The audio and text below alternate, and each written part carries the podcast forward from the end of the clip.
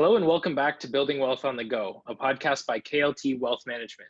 My name is Brad Wilson, financial advisor with KLT Wealth Management, and I am once again joined by my team members, certified financial planner Joe Filiomeni and qualified associate financial planner Courtney Beach. Today is uh, Friday, November 6th. We're recording a little bit later this week as uh, if you weren't aware, there was a US election this week.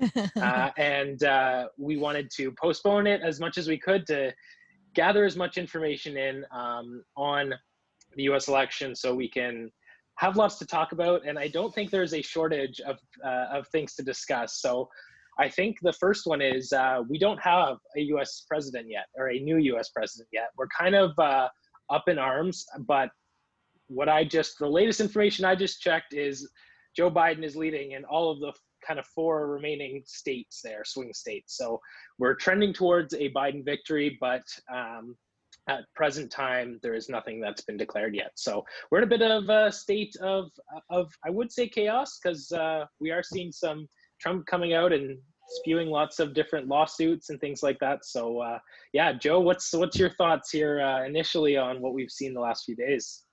Yeah, I, I, think I think this podcast is completely different than what we anticipated this podcast to be. Yeah, uh, sure. this stage of the game, like this is amazing that how long of a process this has taken um, mm-hmm. because of all the mail-in votes. And it's um, amazing um, just how many people actually got out and voted this year yeah. too. Um, I yeah. think it's the the record the last 20 years they've never seen as many votes as they have. 150 million people, I think it was, that voted, yeah. which is incredible. Yeah. So, yeah. Yeah. So obviously there's concern out there, and, and that's why people were voting. And we kind of knew that that w- would end up happening. Of course, we didn't know why they were coming out to vote. Are they voting for Biden or are they voting for Trump? And mm-hmm. and obviously Trump has you know a following, and we're seeing that you know in some of the numbers. But yeah, as as the day kind of progresses here and as the week has been progressing, it seems to be, you know, Joe Biden seems to be, you know, heading in that direction of uh, of getting that 270 electoral votes.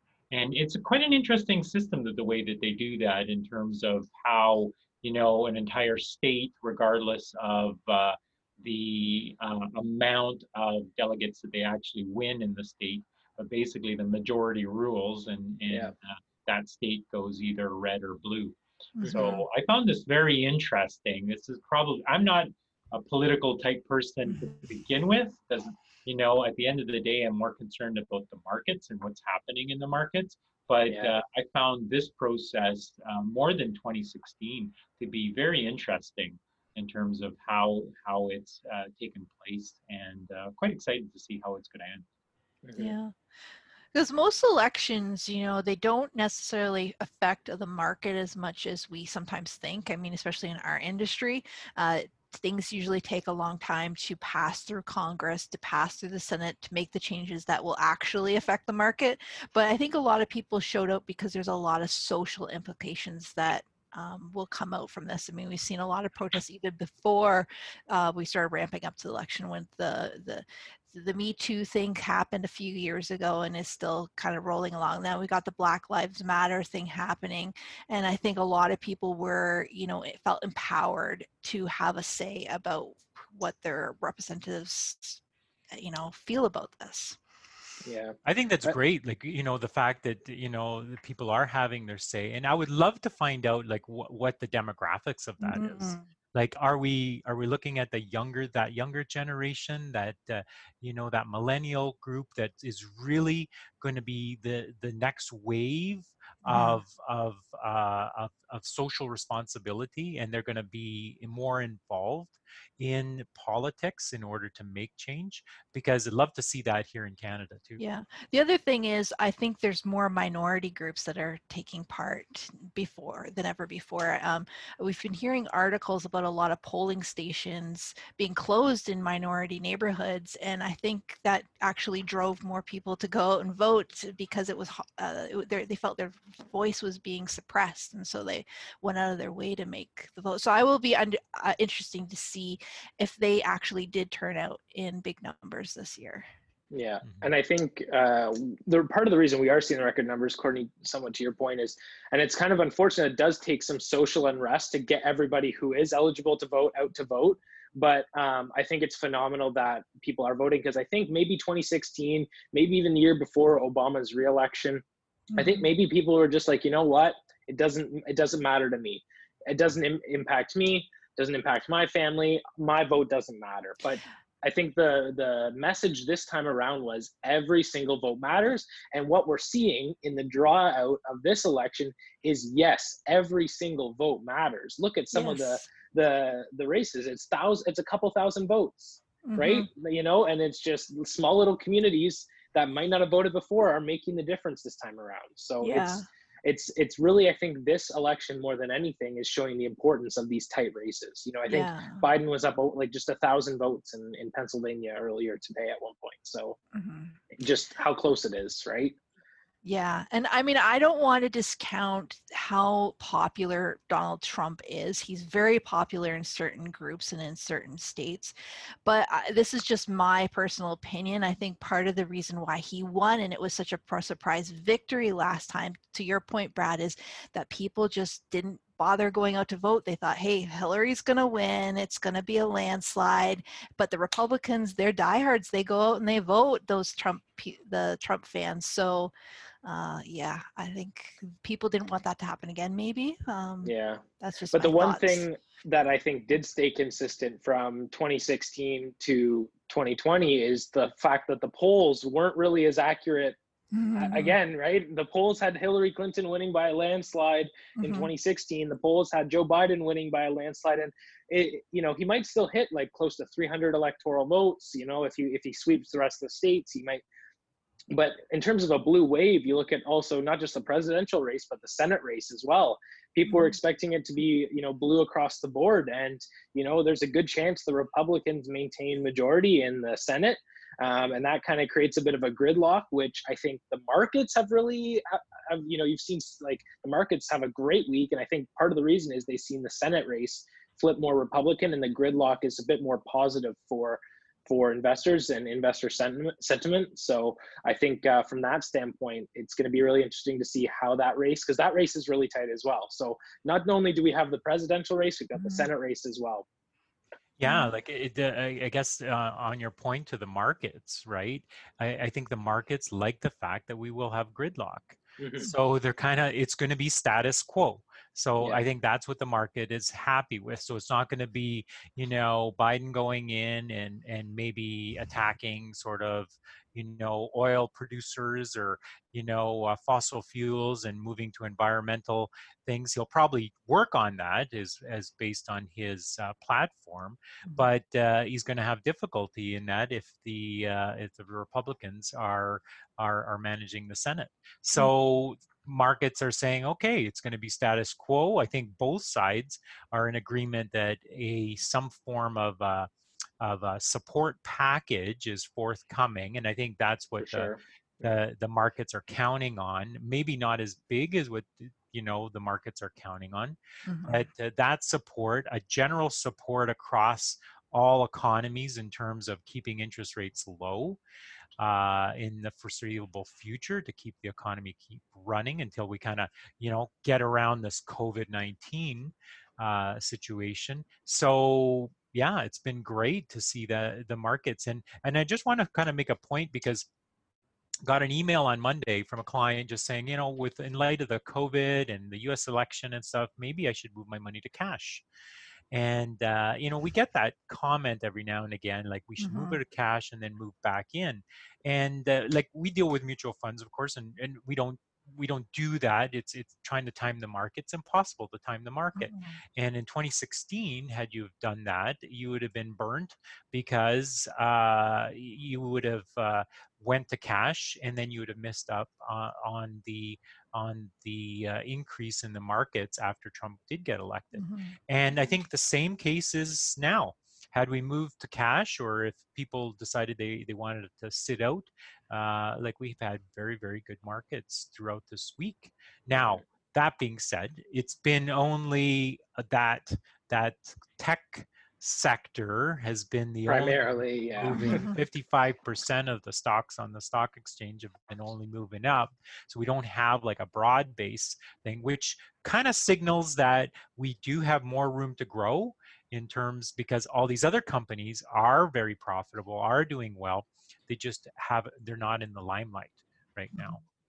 Yeah. So i think uh i think you're right. I think the and i think the market's like going into the election, they had priced in a Biden victory. I think so. The anticipation was there was going to be a blue wave, and so when the markets weren't a blue wave, but they were more favorable to the market conditions with some sort of gridlock, but still with a Biden victory, anticipating, as you said, Joe, stimulus, uh, a good a good uh, package coming into the the economy to support uh, the economy. Um, when when they see that gridlock, that's the sign that you know you're right like a lot of what's been going well for the markets over the last years um, may still continue. So, um, you know, now that that's been priced in, I think some people had anticipated, you know, maybe just a relatively flat week, if if uh, maybe a little bit of uh, volatility. But mm-hmm. uh, you know, with that gridlock, I think it was very favorable for the markets. And yeah, now I now it's going to be interesting to see once there is a decision how all of Donald Trump's kind of mess of lawsuits and suing everybody and everyone, um, how those play out, if they even gain any traction, and if that causes any, um, you know, investors to be uh, a little worried, kind of want to get out of the markets, or if that causes any concern, because that might be the next thing that we watch in terms of does that have any impact? Does that yeah. do anything? Does it get traction, or is he just going to end up you know, kind of conceding and eventually yeah. leaving the White House. My thoughts is it might not. I'm not sure it's going to affect the markets too too much. But what might is if there's social unrest that develops because of these lawsuits. I mean, right now, his followers are getting kind of restless. Some of them are even showing up at the stations and the centers where mm-hmm. they're counting the votes and protesting already. So, is that going to re- uh, develop into some more social unrest and will that affect the markets. That's my question. I think we are going to see a stimulus but it's going to be like you both said more um, not maybe as big. Um, you might see stuff that's more targeted to certain industries because that's more apt to get between um, past both the House and the Senate. And uh, for those things that uh, he can't get through both, um, Biden can't get through both uh, houses, is we might see some more executive bills uh, come straight from the White House uh, instead of trying to pass them through the Senate. So we'll yeah. see how that develops. Mm-hmm. Yeah, certainly an interesting time for us, and and yeah, we're we're definitely going to sense that in the market. And I think the key thing for investors is you know having that conversation with your financial advisor, you mm-hmm. know, mm-hmm. having that discussion, uh, seeing what your goals are and and what your timeline is. Mm-hmm. And if you still have timeline into the markets, and if you've been buying all through the volatility through the year, uh, you you continue. There's really not much changes. You allow the manager of the mutual fund to kind of make the decision um, and and move into the different positions. And geographically, we're starting to see. You know, we continue to see sort of the managers move a uh, more to stocks as opposed to bonds and the balanced funds, mm-hmm. as well as geographically, there seems to be a, a move to Europe which yeah. is interesting, uh, moving outside of US. So mm-hmm. potentially that might be 2020's theme, right? Mm-hmm. Where we'll start to see some investments and and some return in some of those uh, multinational companies. Yeah.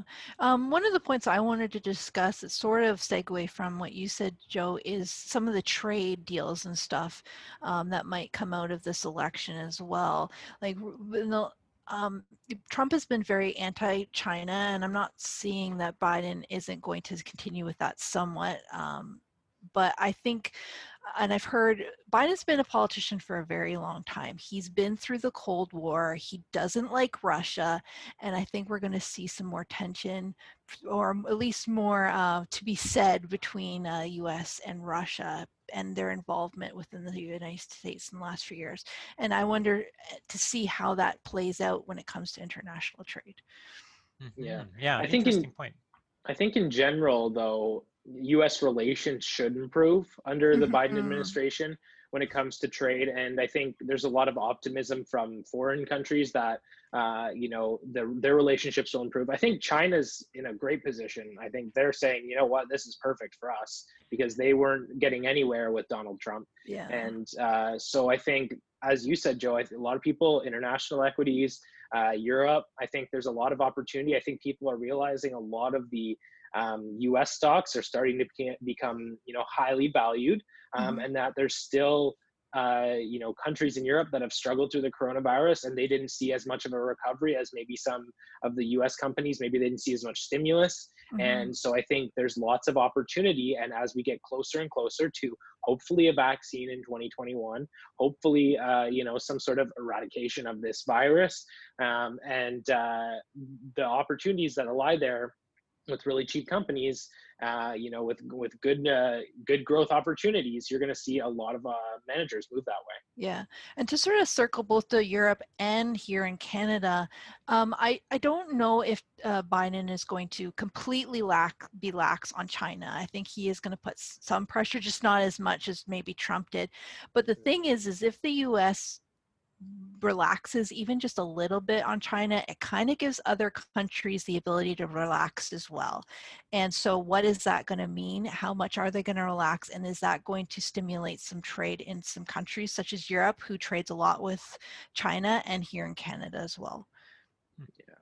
I think um, the, one of the things that we should touch on though is what's the impact, as you mentioned a little bit of Canada, what's the impact on us up here in mm-hmm. Canada with a, a new president, right? Uh, we've got um, Joe Biden coming in. Um, we've seen already, and Joe, you kind of mentioned, you know, he, he's wanting to move towards more environmental. We've got, you know, pipeline projects in Canada that have been kind of stymied as well. There's um, the oil has been hit hard out west. So what's what do we see as kind of the implications to us in Canada? I know Trudeau said he'd be watching the the election. So you know what are we going to see when it comes to our relations and and how it may affect us and, and our economy as well? Well, I think uh, from a general relation point of view, I think I think it's going to strengthen the the Canada-U.S. relationships, having Joe Biden as president now, you know, when it comes to oil, knowing yeah. what the platform is for Biden, it may not help us. So mm-hmm. we may mm-hmm. have a good relationship, but it may not help us yeah. as, as far as a country. And I think, I think, you know, I'm hoping that you know our government is starting to see that and and how we need to we need to shift we need to shift uh, you know and and not be so resource based in the oil and and look to other opportunities for canada to continue to grow mm-hmm. I mean, you got to remember that Joe Biden was vice president with when uh, Obama was in power, and Obama and and uh, Trudeau got along famously. So, is that going to translate between the two of them going forward? We'll have to mm-hmm. see. Mm. But I do think like, I, the question for me is: Is this going to be the tipping point for the U.S. when it comes to SRI and SRI companies, where more, more that the bill where we see more and more money uh, going into those companies.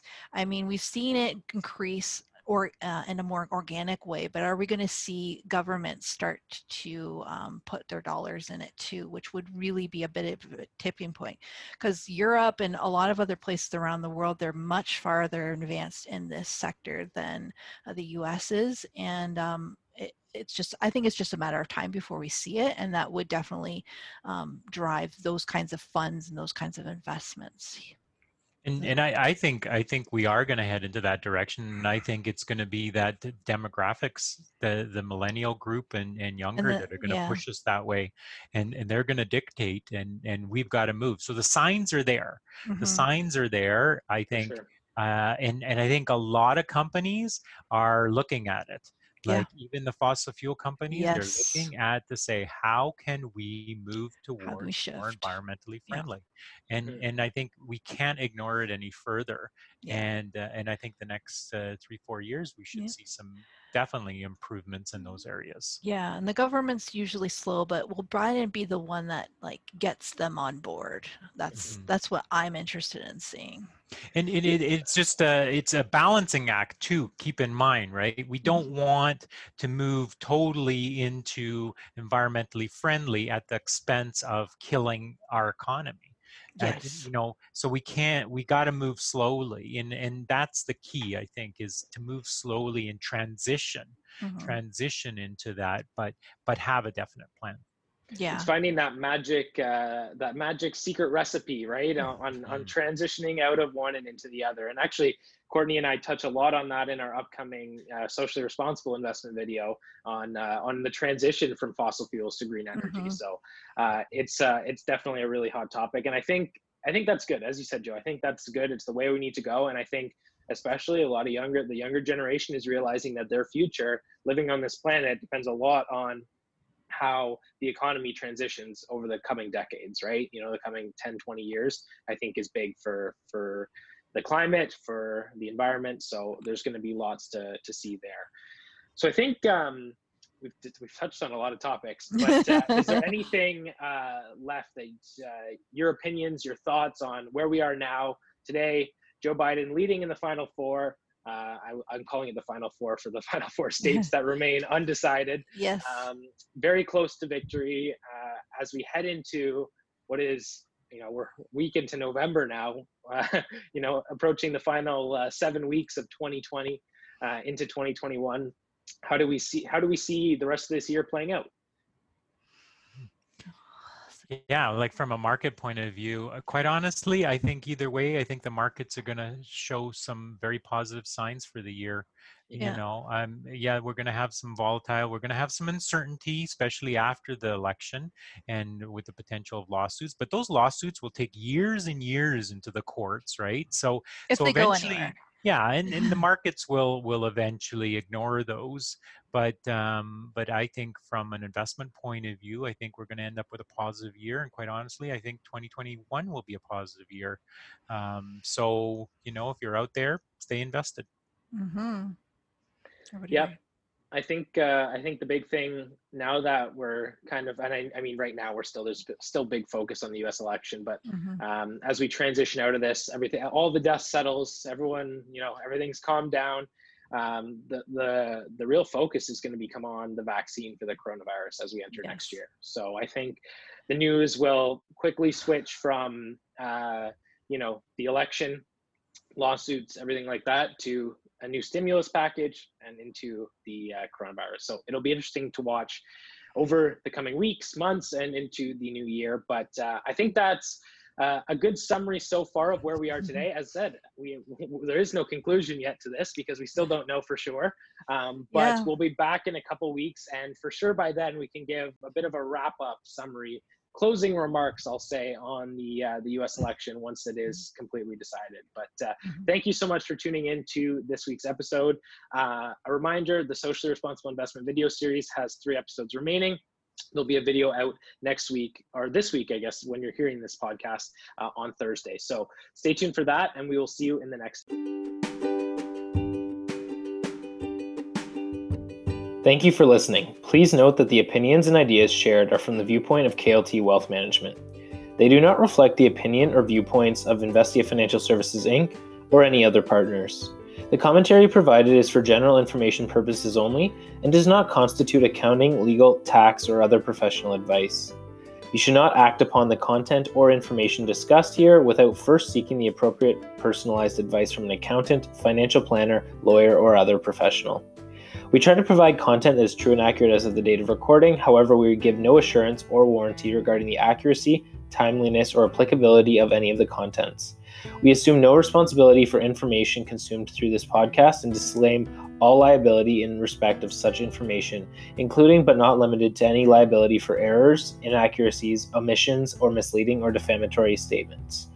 Mutual funds and or approved exempt market products are offered through Investia Financial Services Inc.